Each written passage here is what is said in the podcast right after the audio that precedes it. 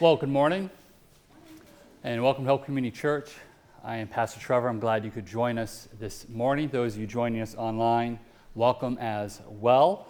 At this time, let's go to our Father in heaven in prayer. Father, thank you for your mercy and grace. We ask that you forgive us for the sins that we have committed.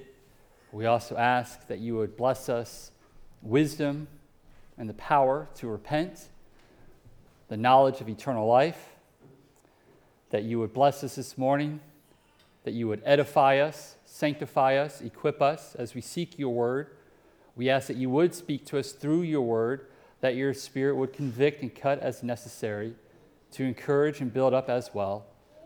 Help us not to be distracted by the cares, the worries, or the pleasures and delights of this world, but help us to be solely focused upon your truth, and that we would have ears that hear and hearts that would respond faithfully. So, Father, we ask these things by your mercy, by your grace, by the power of the Holy Spirit, in the name of your Son, Jesus Christ. Amen. I would like to invite you to open up to Hebrews chapter 3, verse 7. If you need a Bible, there are Bibles underneath uh, the seats uh, around you. If you do not own a Bible, please take one. It's a gift from us to you. If you know somebody who needs a Bible or two, please feel free to take a Bible or two and give them out. Our text this morning begins in chapter 3, verse 7, and it will end in chapter 4, verse 13. Last week, we looked at the first six verses of chapter 3, where the author laid the foundation for the warning that is before us this morning. In verses 1 through 6, he spoke about how we are to consider our apostle and our high priest of our confession, namely Jesus Christ, and how Jesus is greater than Moses. For Moses was a servant in the house, but Jesus is the son over the house. But not only is he over the house, he is the builder of the house. And we are his house that Jesus builds if we hold fast our confidence and boast in him. So, having established by scripture and logic that Jesus is greater than Moses, the author then warns his audience. He says, Therefore, don't harden your hearts as those in the days of Moses. And that is where we find ourselves this morning. So, we will read the passage in its entirety, then we'll consider the Old Testament quotation the author uses and then we'll look at the two reasons, which are warnings in themselves, that the author uses to support his main warning. After which, we'll close with the why of it all, which we find in verses 12 and 13. So let's go ahead and read Hebrews chapter 3, verse 7, and we will read through chapter 4, verse 13. Therefore, as the Holy Spirit says, Today, if you hear his voice, do not hide in your hearts as in the rebellion on the day of testing in the wilderness, where your fathers put me to the test and saw my works for 40 years. Therefore, I was provoked with that generation and said, They always go astray in their hearts. They have not known my ways. As I swore in my wrath, they shall not enter my rest. Take care, brothers, lest there be in any of you an evil, unbelieving heart, leading you to fall away from the living God but exhort one another every day as long as, as long as it is called today, that none of you may be hardened by the deceitfulness of sin. For we have come to share in Christ if indeed we hold our original confidence firm to the end. As it is said, Today, if you hear his voice, do not harden your hearts as in the rebellion. For who were those who heard and yet rebelled? Was it not all those who left Egypt, led by Moses, and with whom was he provoked for 40 years? Was it not with those who sinned, whose bodies fell in the wilderness? And to whom did he swear that they would not enter his rest, but to those who were disobedient? So we see that they were unable to enter because of unbelief. Therefore, while the promise of entering his rest still, remain, still stands, let us fear lest any of you should seem to have failed to reach it. For good news came to us just as to them, but the message they heard did not benefit them, because they were not united by faith with those who listened. For we who have believed enter that rest, as he has said, As I swore in my wrath, they shall not enter my rest, although his works were finished from the foundation of the world. For he has somewhere spoken of the seventh day in this way and God rested on the seventh day from all his works. And again in this passage, he said, They shall not enter my rest. Since therefore it remains for some to enter it, and those who formerly received the good news failed to enter because of disobedience, again he appoints a certain day, today, saying through David so long afterward, in the words already quoted, Today, if you hear his voice, do not harden your hearts. For if Joshua had given them rest, God would have spoken of another day later on. So then, there remains a Sabbath rest for the people of God. For whoever has entered God's rest has, re- has also rested from his works as God did from his. Let us, therefore, strive to enter that rest, so that no one may fall by the same sort of disobedience. For the word of God is living and active, sharper than any two edged sword, piercing to the division of soul and of spirit, of joints and of marrow, and discerning the thoughts and intentions of the heart. And no creature is hidden from his sight, but all are naked and exposed to the eyes of him to whom we must give account. So, out of the gate, the author tells his audience in verses 7 through 11, therefore, listen. And he does so by quoting God himself, that is, the Holy Spirit. Now, two things we need to understand. What is the author quoting exactly? And why does he attribute it to the Holy Spirit? See, later in verse 7 of chapter 4, he attributes the quote to David, but here in verse 7 of chapter 3, he attributes it to the Holy Spirit. Well, here in chapter 3, he wants his audience to understand who is speaking. That ultimately it is God who is speaking, and that he is speaking through David. Though he is speaking through David, it is God who is speaking. He is the author. Later, when he references David, he mentions David specifically to highlight a contrast of time. He's comparing the days of Joshua with the, with the days of David when he wrote the psalm, and we'll talk more about why he does that when we get there. So, what is the author quoting? What psalm did David write? Well, it's a psalm we just sung, sung earlier, Psalm 95. Now, it's not the entire psalm itself, but it is verses 7 through 11 of Psalm 95, which ironically lines up with the very verses that are attributed to it in Hebrews. And so the author, he quotes the last half of the psalm, and in doing so, he quotes uh, closer to the Septuagint translation, that is the Greek translation of the Old Testament, instead of the Masoretic text. When he quotes this psalm, again, he's capturing the whole of the psalm, the main point of the psalm. If you're familiar with the psalm, you should be by now. It starts out with how the people of God should be giving thanks to God, to Yahweh, that they should be thankful and joyful for how God has delivered Israel, how He has saved God's people, and how He is the creator of all things. And because of that, and He's Lord of all things, therefore, we ought to listen to His voice, and we should not harden our hearts like they did in the days of Moses. That is, they should not be stubborn to obey his, his commands. This language of our hard heart or being stubborn or stiff necked is similar to the language that we find in Deuteronomy 10:16, where God says, "Circumcise therefore the foreskin of your heart, and be no longer stubborn." And then again in 2 Kings 17, 14, or which we ought to be familiar with, right? We just preached through Samuel and Kings. And 2 Kings 17, if you remember, that's the chapter following the exile of the northern kingdom Israel. And the author uses uh, that chapter to explain why they ended up in exile and he says they would not listen, but were stubborn. They were hard hearted. They were stiff necked, as their fathers had been, who did not believe in Yahweh their God. So the psalmist, he calls to mind specifically the disobedience, the hardening of hearts of those in the wilderness, those in the day of rebellion. That is the days of Moses. Think of the rebellion of Exodus 17 at Massah and Meribah where the water came from the rock. The people grumbled against Moses, they grumbled against God.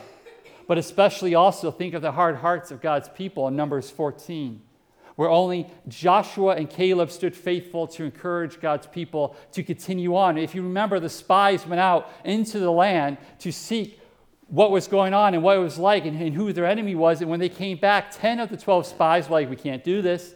These people are big, they're huge. We can't overcome them. And they encouraged the people to fear. And Joshua and Caleb were like, but God's on our side. It doesn't matter how big they are.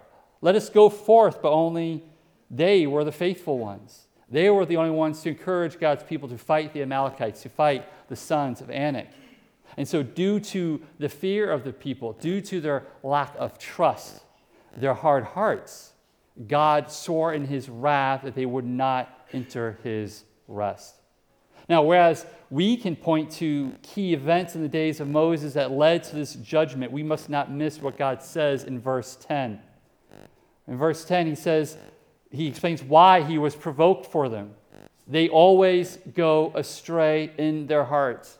Meaning, this wasn't like a one time fail or even a two time fail. This wasn't like, well, they mess up from time to time. This was the condition, the state of their hearts. They always went astray. They never believed. They were continually seeking to go their own way.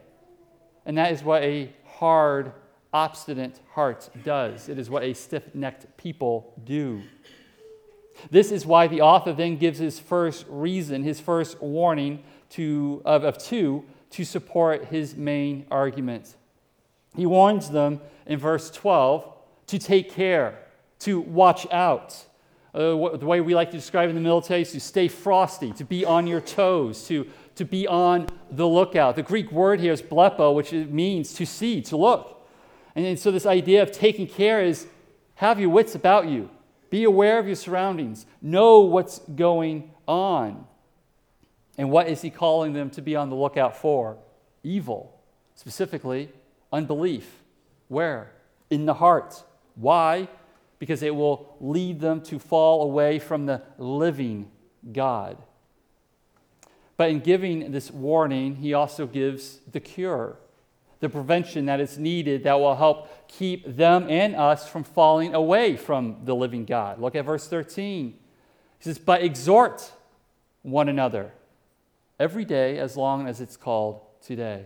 See, we are called to encourage one another on Sundays, especially, but not just Sundays, every day. This is not enough. We are to do it every day. If the day is called today, and what days are called today? Every day in which you live, right? Every day that you wake up, it's today. So as long as we are breathing, we're calling it today. That's the day that we're called to encourage one another, to exhort, to admonish one another. But to what are we to exhort one another to? A good game? A good day at work? What are we to exhort one another? To listen to his voice. Hence the use that the author uh, uses for the word today. Notice, he says, as long as it's called today, and where is he pulling that language from? Psalm 95. And what's the context of Psalm 95? Today, if you hear his voice, listen. But it's not a mere listening, it's an obeying of what is heard. We are called to encourage one another to what the people in the wilderness failed to encourage one another to do to obedience, to faithfulness. And the author gives us the reason why we ought to exhort one another at the end of verse 13. He says, So that none of you may be hardened by the deceitfulness of sin. When you harden your heart to his voice and refuse to listen, when you refuse to believe, you refuse to obey, a, callus forms. You know what a, a callus is? I have calluses on my hands primarily from deadlifting, especially on these three, three parts right here of my hand, but not this part right here. And if I were to take a, needle and prick these three, I probably wouldn't feel it because I have a callus there. Here, where I don't have a callus, I'm going to feel it. Because a callus is thick, rough skin. It causes the area where the callus is formed to be insensitive. It doesn't feel. It no longer has that, that nerve reaction that it would have otherwise if the callus wasn't there. And the callus is formed as it's exposed to a repetitive action, a force, a friction, a, a heat to it over time, and the skin refuses to break. The skin refuses to submit itself to that opposing force, and so a callus forms when you harden your heart and you refuse to bend and submit to the force of God's voice, to listen to Him, and then a callus starts to form on your heart. Your heart no longer becomes sensitive to the things it's supposed to be sensitive to, like sin and unrighteousness. A callous heart is unable to see the danger and the threat of sin. A callous heart believes that it is safe and secure when indeed it is not. A callous heart believes they stand before God just fine, but in reality, they are closer to the devil than they are to the Almighty. A callous heart says things like, I don't have time for God's word today. Or, there's no need for me to go to church this week. I can go next week. Or, why join a life group? Why meet with them again this week? We just met last week. Or, obedience is just legalism. Or, did God really say?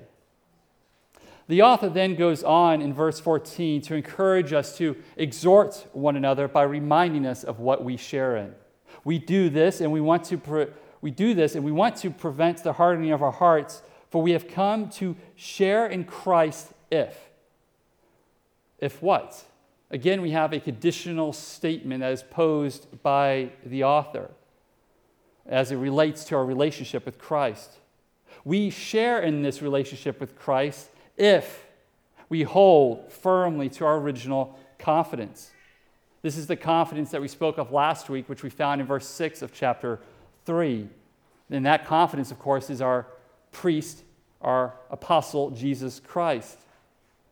And again, as we have seen in this letter already, and we'll see several times again throughout the letter, as what is as, uh, excuse me, as also as what we see throughout the whole of Scripture, we see the expected perseverance of those who believe. This is why Scripture was written.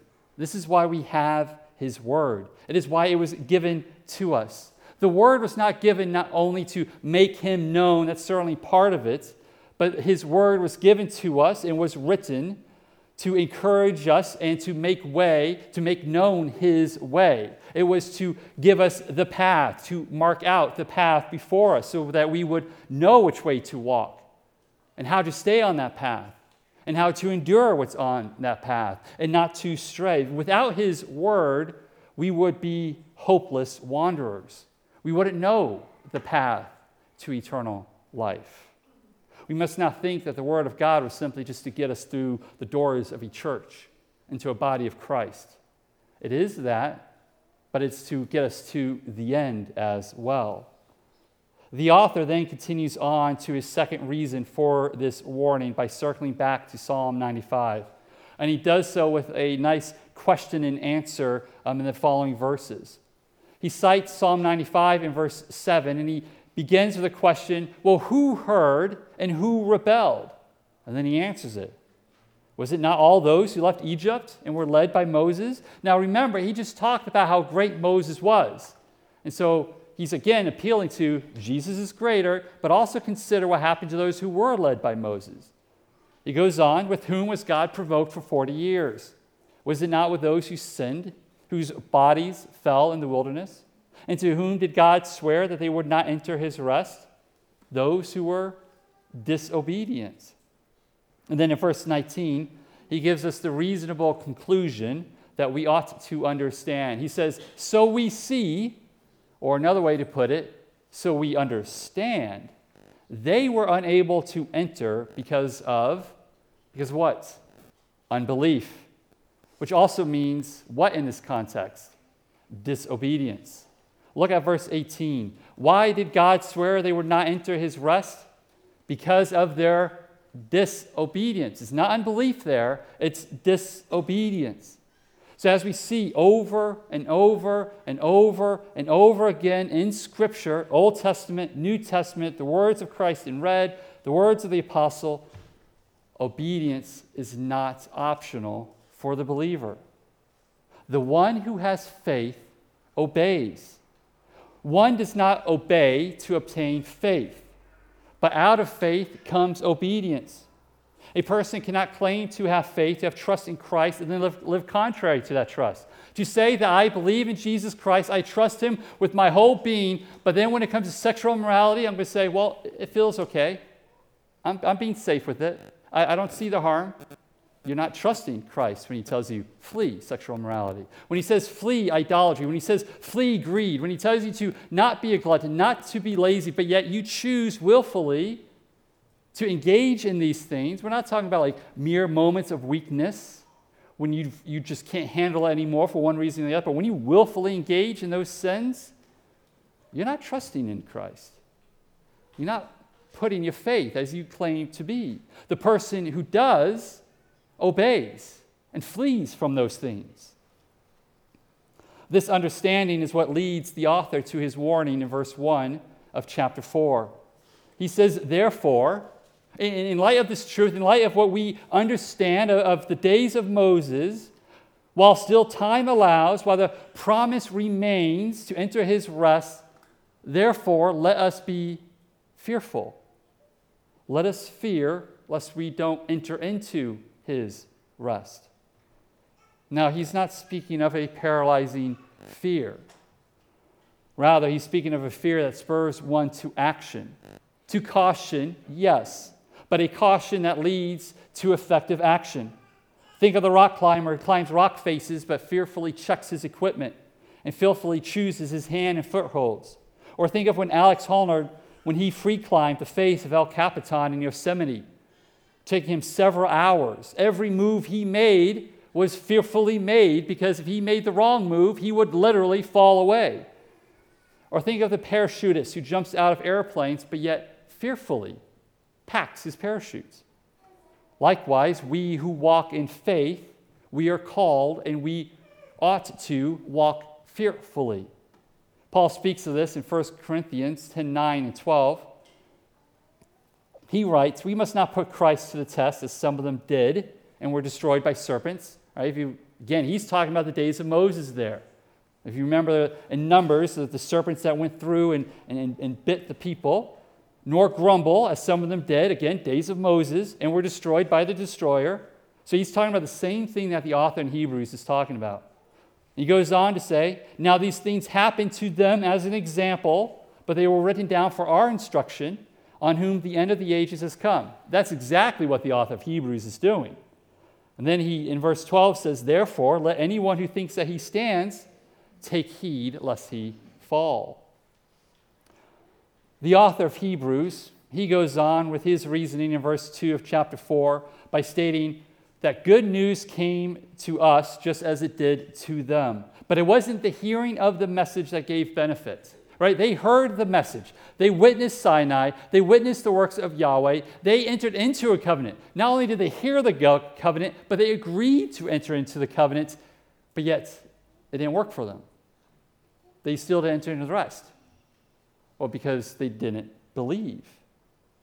We must not believe that we can merely hear the message of the gospel and be saved. It is not enough to come to church, warm a seat, warm the sanctuary with your body, fill the offering with your wealth. You must have faith. They heard the message, but they lacked faith. And it is by faith, or as the author puts it in verse 3, by belief that we enter into our Father's rest. In verse 6, the author explicitly states the reason for God's people failing to enter into his rest. He states, Those who formerly received the good news failed to enter because of what? How does the author put it this time? Disobedience. Again, we see the back and forth switching of words connecting unbelief with disobedience and faith with obedience. We need to understand this is not legalism, this is faithfulness. Therefore, do not harden your hearts to, this, to his voice on this matter, lest you fall away. The author then goes on in verse 11 to tell us the cure to this warning, to tell us the prevention. He exhorts us to strive to enter into that rest so that no one may fall by the same sort of disobedience. But before we speak to that, and before we speak to the how and why, it would be good for us to back up a bit and understand what this rest is exactly that we are called to enter into. If we back up to verse 3 of chapter 4, we see the author quoting the end of Psalm 95, followed by the statement, although his works were finished from the foundation of the world. What does the author mean? What is he doing here? Well, he's identifying the rest. the statement here is a reference to the Sabbath rest that was established by God after He created the world in six days. And the very next verse, in verse 4, the author explicitly cites Genesis 2 2. And the author isn't just identifying the kind of rest, but he's also making the point that from the foundation of the world, from the moment that day was established, from the beginning, this rest, this Sabbath rest, has existed and has always been available to the people who were unable to enter it. And the reason the people in the wilderness in the days of Moses did not enter it was because of their unbelief. But for us, the rest remains for us to enter. This is where the author brings David specifically into the argument by contrasting him to Joshua in verses 7 and 8. Joshua, if you remember, he was the one, right? He was a faithful spy. He attempted to encourage the people into faithfulness. So, him and Caleb, they were allowed to go into the promised land with the next generation. And so, Joshua led the people of God into the promised land. They, they conquered the nations there. And it, it is by the hand of Joshua, uh, by the power of God through Joshua, that the people of God experience earthly rest. Consider the words of Joshua 21 44. Yahweh gave them rest on every side, just, uh, just as he had sworn to their fathers. Joshua 22, verse 4. And now Yahweh your God has given rest to your brothers, as he promised them. Joshua 23, 1. When Yahweh had given rest to Israel from all their surrounding enemies. So if Joshua brought them into that rest, but yet David, 500 years or so later, writes of today well, that is another day. That is another opportunity to hear God's voice in order to enter into his rest. But if Joshua has already led the people into the rest, then what is going on here? What's the author teaching us? Well, what we have here is an example of typology. That is, Joshua and the rest of which he led the people uh, of Israel into, they are a type. When we speak of typology, we speak of an actual person, event, place, or theme in the Old Testament that represents or corresponds to a greater truth, a greater substance, or a reality as revealed in the New Testament. In this case, as it's revealed by the Word of God, Joshua is a type of Christ, and the promised land, the earthly rest, is a type of rest found in Christ. Actual people, events, and things that, in the view of redemptive history, point us to the true and better reality of Christ and God. If the rest that Joshua had given the people was the actual true rest God's people needed, then as the author states in verse 8, there would not have been a need to speak of another day, of a certain day, another day appointed by God, which God did speak of through his servant David.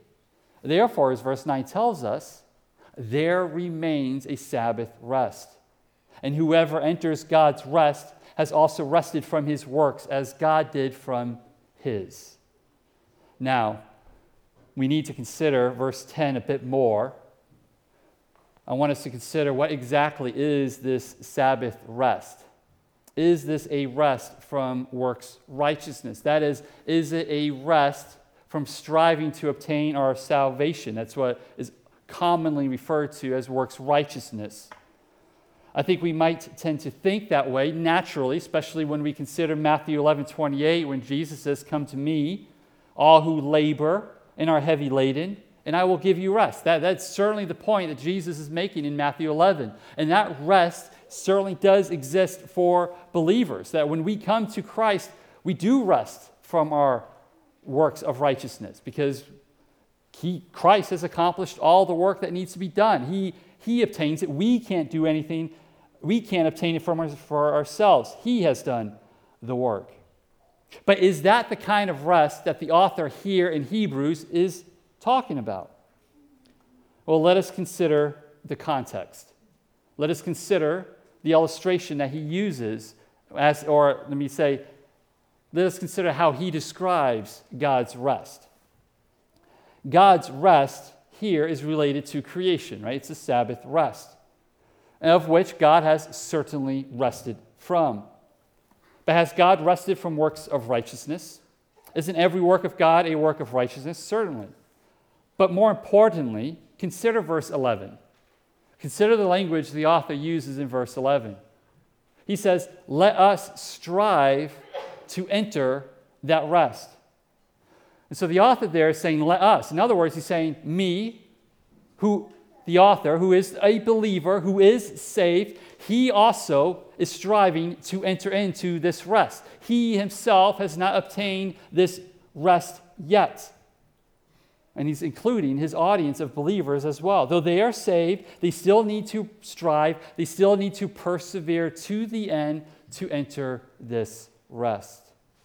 As Christian in Pilgrim's Progress, though he has passed through the narrow gate, through the wicket gates, though he is saved, danger, tribulations, they still assail him. He still is exposed to threats, he's still exposed to the enemy, and he's still at threat of not reaching his end. So he must still persevere to the end, whether that end is death or whether it's coming upon the celestial city. It's the same for us, for we who believe. We must still persevere. So, what exactly is this rest, though? It is a rest from this life. It is a rest from trials. It is a rest from sufferings. It is a rest from the same thing that the people of God in the days of Moses were promised in which Joshua gave them a rest from their enemies, a rest that the people of God didn't really experience in whole after the days of Joshua until the days of Solomon for a time. Right? His kingdom experienced rest for a moment until the end of his reign. But that's the rest that the people of God are always looking for a rest from enemies, a rest from threats and dangers. This rest for us is the same, and this rest is wholly and fully achieved only when we die and enter into his presence, or when he returns and he ends this age, when he puts all of his enemies under him, and then we reign alongside of him and join him in his glory. This Sabbath rest, which finds its ultimate fulfillment in Christ, as all of history does, it is the same concept that the author of Hebrews speaks of when he speaks of our eschatological hope in varying ways. For just as the promised land represented an earthly rest for God's people, the Sabbath rest can be viewed, as the author talks about in Hebrews 11:10, as this city. For he was looking forward to the city that has no foundations. Excuse me, that has foundations. He's designer and builder is God. Or in Hebrews 11:14, it is the homeland that the people seek. In Hebrews 11 16, it is the better and heavenly country that the people of faith desire. Hebrews 12 22, it is the city of the living God, the heavenly Jerusalem. In Hebrews 12 28, it is the kingdom that cannot be shaken. In Hebrews 13 14, it is the city to come. Now, while the Sabbath rest that the author is talking about here is certainly a place, we must not restrict it to a place. It is more than that. It transcends that. It is all, it is all those places, but it is also a state. It is a condition that we are granted by God in His presence, and we do experience it in part now when we experience the peace of Christ. That partial rest that we talk about in Matthew 11 28, that plays into the Sabbath rest, but it's not the fullness of the rest that the author is talking about. This rest is a true eternal rest found only in his presence. So, this brings us back to the author's exhortation in verse 11 of chapter 4. He says, Let us therefore strive to enter that rest so that no one may fall by the same sort of disobedience. But why? Why do we need to strive? Why do we need to put effort and energy into this? Well, the author tells us in verse 12 and 13. Let's read it again since it's been a minute. He writes, For the word of God is living and active, sharper than any two edged sword, piercing to the division of soul and of spirit, of joints and of marrow, and discerning the thoughts and intentions of the heart. And no creature is hidden from his sight but all are naked and exposed to the eyes of him to whom we must give account. We ought to strive to enter into God's rest so that no one may fall by unbelief. For this reason, for the Word of God is living and active. See, the Word of God is like Himself, living. The author has already used the word living to describe God. We see it back in verse 12 of chapter 3. The Word of God is not mere ink and paper, it is not mere text in verses. It is a living power. It is not bound by the binding of a man, nor is it bound by time as if it is only sufficient for a portion of history. It is active, it is alive, it is not dead, it is not passive.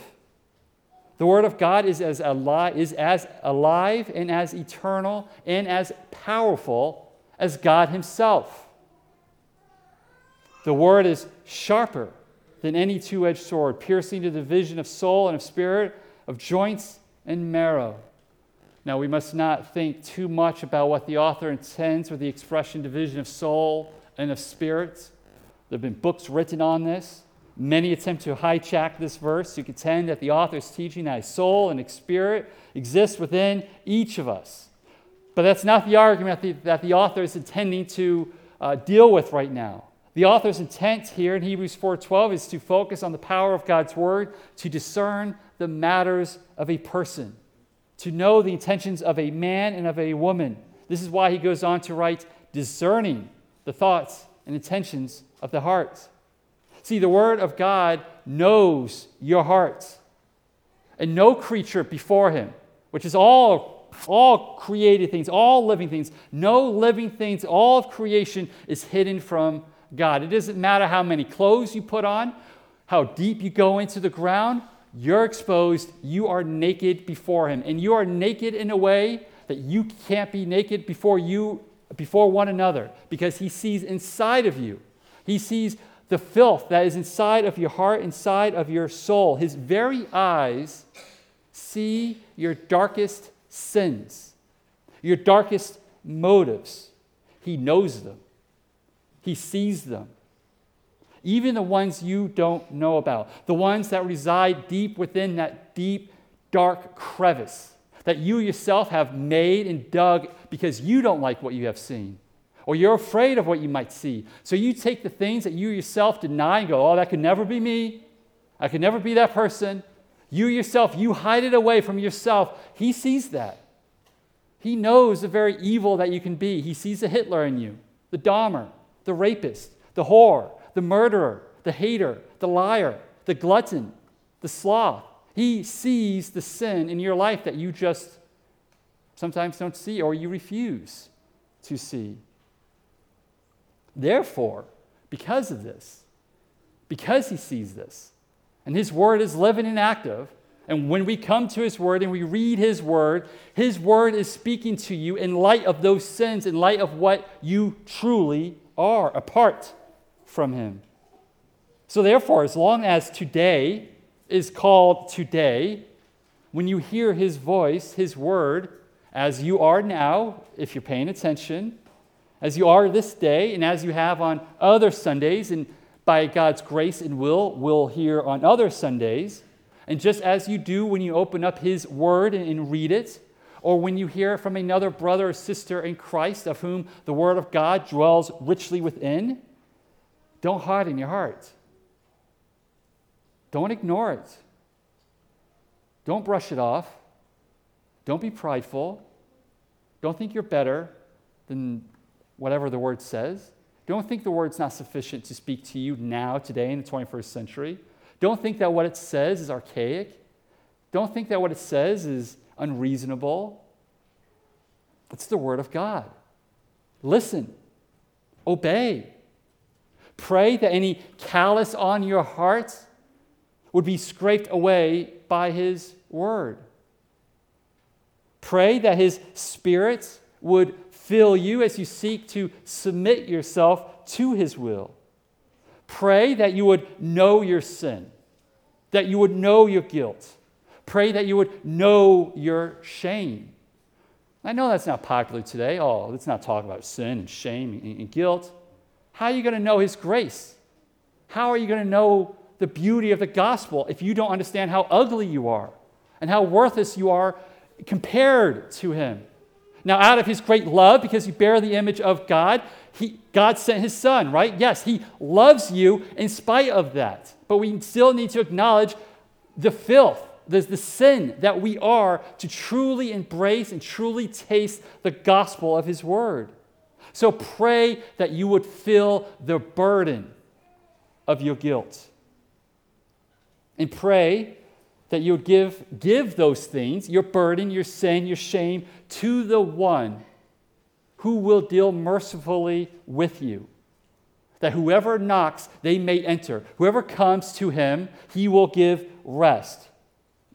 So pray to Christ, who is our apostle, who is our high priest. As the word says in Romans 7 24 25, wretched man that we are who will deliver us from this body of death? Thanks be to God through Jesus Christ our Lord.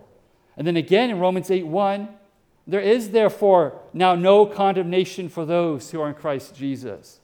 But how do we get to that point where we say, Wretched man that I am? If we keep ignoring the Word of God, if we keep ignoring our sin, if we refuse to face the guilt in our lives before a holy God, if we think we're better than that, or if we think God doesn't care, we need to feel the weight of our sin, at least for a, a moment and regularly, so we can say these words and give thanks to Christ. And then remember hey, there's no condemnation in Christ Jesus. And we glorify Him all the more. We don't glorify God when we ignore our sin. Oh, well, Jesus doesn't want me to feel bad about myself.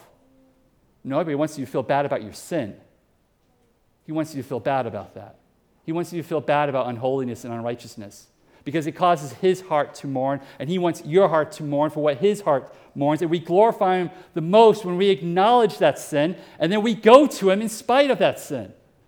It highlights his grace, it magnifies it, and people see it. People go, Weren't you that person, that sinner? Yes. But by the grace of my Lord and Savior Jesus Christ, He has welcomed me with open arms by His grace, by His work, by His blood. And now I'm no longer those things. Like, yes, praise God. So we need to know these things. And the Word of God will make these things real. He will make it known to us because it is living and active. It knows us better than we know ourselves. So in doing this, we rejoice no longer being under guilt, no longer bearing shame, no longer identifying as a sinner because you are a saint. You don't need a pope to make you a saint. Christ makes you a saint. Faith in Christ makes you a saint. You are redeemed. You are beloved. You are a royal priesthood.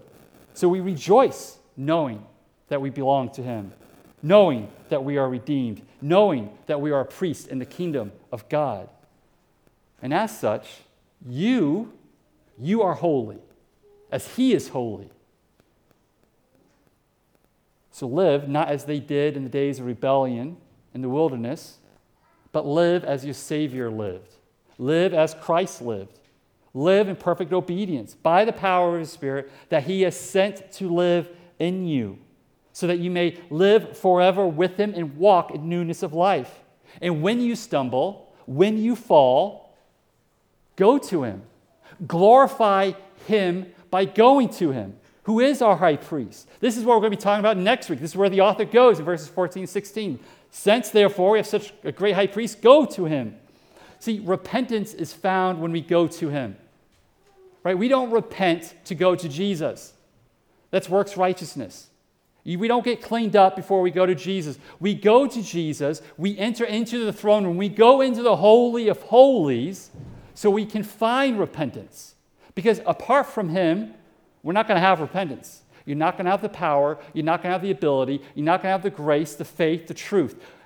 And where do we find grace, truth, and power? God. So we must go to Him first in order to repent. So we go into the throne room with our sin. We go into the Holy of Holies with our guilt on the basis of the blood that allows us to do so and go, Here, I'm, I'm a sinner.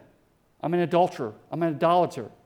I'm a glutton. I'm a liar. I'm a murderer. I hate my brothers and sisters. I don't love as I should be. I'm unfaithful to my wife. I'm unfaithful to my husband. I'm, I'm a man of anger. I, dis- I, I, I provoke my children. I can't control my temper. I'm selfish, whatever it may be. Help me repent. Help me to turn from this way. We go to Him for the repentance. We don't repent before. We must go to Him first, and then we repent. And when we do, we find the help that we need by His grace, by His word, but also by His people. Let's not miss that. This whole argument that the author is making, this is a community issue. Just like our whole faith is not a, your faith is not an individual faith. This is not your faith. This is God. This is truth. This is reality. This is everlasting life. It's a people's faith given by God to his people. We do this.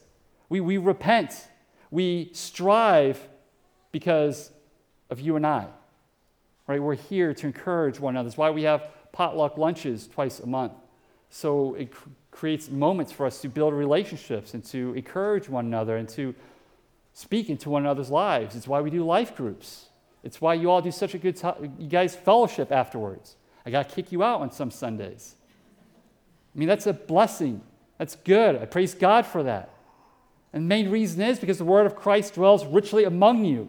So keep at it, keep striving. And let us not forsake the gathering of the saints. Let us not forsake his grace in doing so. Let us not forsake his word, which is our guide in this life. And let us do so so that we may enter into the promised Sabbath rest that is given to the people of God, who in obedience and in faith walk. Let's pray. Father, thank you for your mercy and grace. Thank you for your patience with us. Father, you know our hearts. You know the ones that are soft, and you know the ones that are hard. Some are calloused, and maybe even some here this morning are, are just hearts of stone.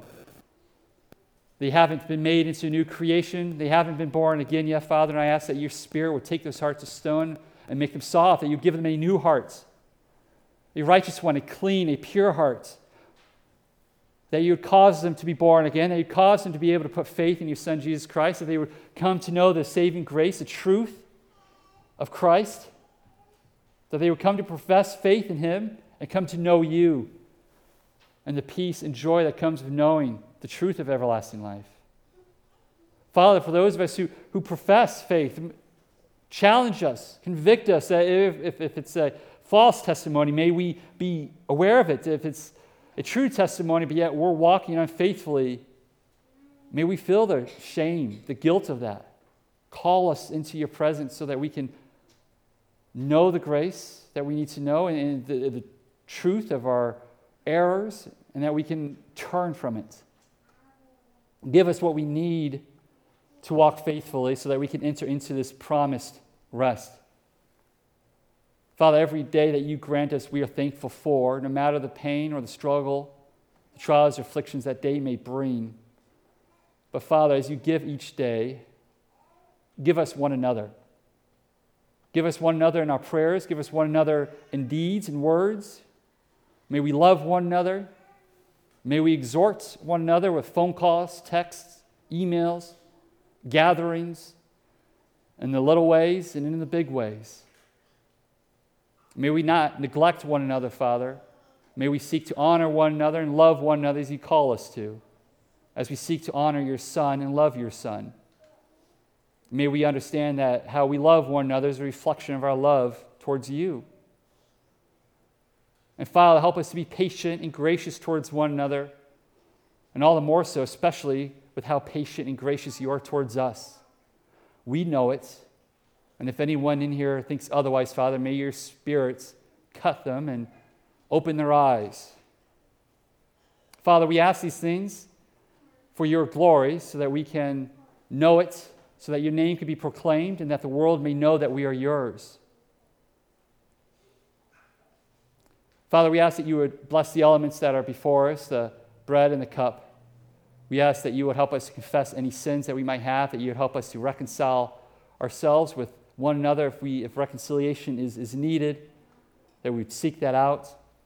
We ask that as we come to the table, that we would be encouraged and reminded that the work of our salvation has been done, it is accomplished. We can't add, we can't take away. It is finished upon the cross.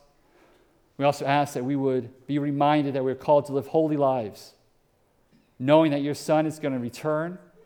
We will eat and drink with him in the flesh, and that in doing so, Father, we must strive so that we can persevere. But it's not striving on our own power, but it's a power from you, a work that you have started and a work that you have completed. So help us to rest in that, Father.